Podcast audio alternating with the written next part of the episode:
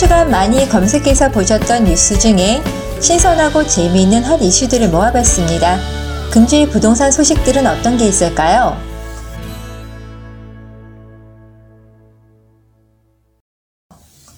조기 대선 앞둔 4월 역대 최다 분양 물량 쏟아진다. 매일경제 17년 3월 10일자 뉴스입니다. 우리나라 헌정사상 첫 대통령 파면 이후 아파트 분양 시장에도 중대한 분기점을 맞았습니다.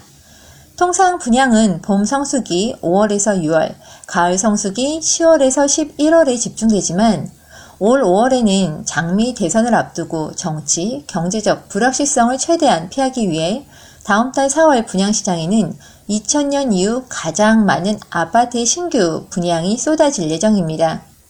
목전 자리에는 모두 대선 후보의 현수막이 걸릴 가능성이 커졌기 때문에 분양 광고 현수막 하나 제대로 내걸지 못하게 될 것이라는 예상 때문이죠.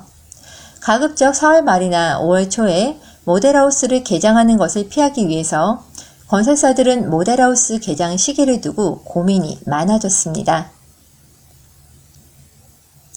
요즘 봄 분양 시즌을 맞아 모델하우스들 많이 방문하시는 것 같은데요.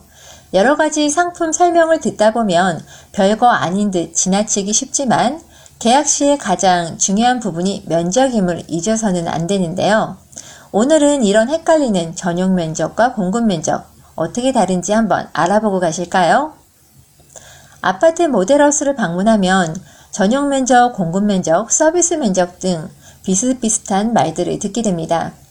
모델하우스 상담원과 전용 면적 이야기를 하다가 어느새 분양 면적 설명을 또 듣고 있게 되고 여기에 서비스 면적과 계약 면적이 나오고 제곱미터를 평으로 환산하려니 많이들 혼란스러우실 텐데요.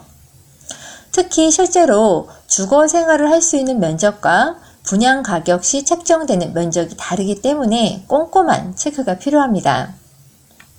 전용 면적은 실제 주거에 사용되는 방, 거실, 주방, 화장실 등을 포함한 면적입니다. 따라서 아파트 현관문 안쪽에 실생활이 이뤄지는 공간인데요. 단 여기서 베란다는 제외가 됩니다. 따라서 이런 전용 면적은 아파트의 청약 가능 평형을 산정하는 기준이 되기도 하고 취득세 등 세제 혜택 대상을 정하는 기준으로 사용이 됩니다. 공용 면적이 또 있죠. 공용 면적은 두 가구 이상이 공동으로 사용하는 부분을 말합니다. 이런 공용 면적에는 주거 공용과 기타 공용 면적 두 가지로 구분이 되는데요. 주거 공용 면적은 아파트의 복도, 계단, 현관, 엘리베이터 등 지상층에 있는 공용 면적, 말 그대로 같이 사용하는 공용 면적을 말을 합니다. 기타 공용 면적에는 지하층에 있는 지하층 관리사무소, 지하주차장, 커뮤니티 시설 등의 공용으로 사용되는 면적을 말을 하는 겁니다.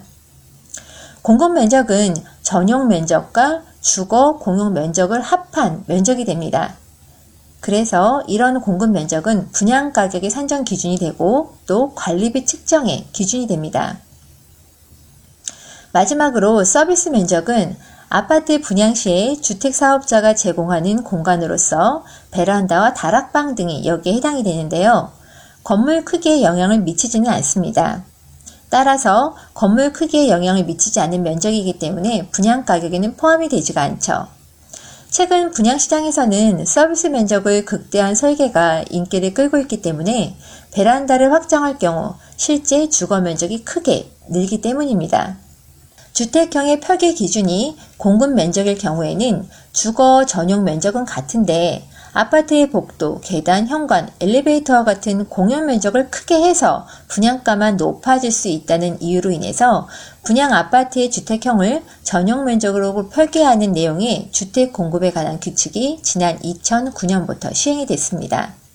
따라서 주택 청약은 반드시 전용 면적을 기준으로 써야 하지만 반면 아파트를 홍보할 때 흔히 얘기되는 평당 분양가는 공급 면적을 기준으로 하고 있습니다. 따라서 계약 전에는 입주자 모집 공고 등을 통해 공급 면적과 서비스 면적을 반드시 확인하는 것이 꼭 필요하겠습니다.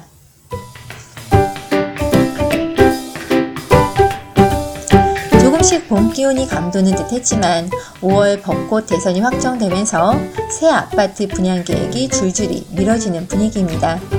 3월의 바람 속에서도 희망의 꽃 피우는 한 주 되시기 바랍니다. 감사합니다.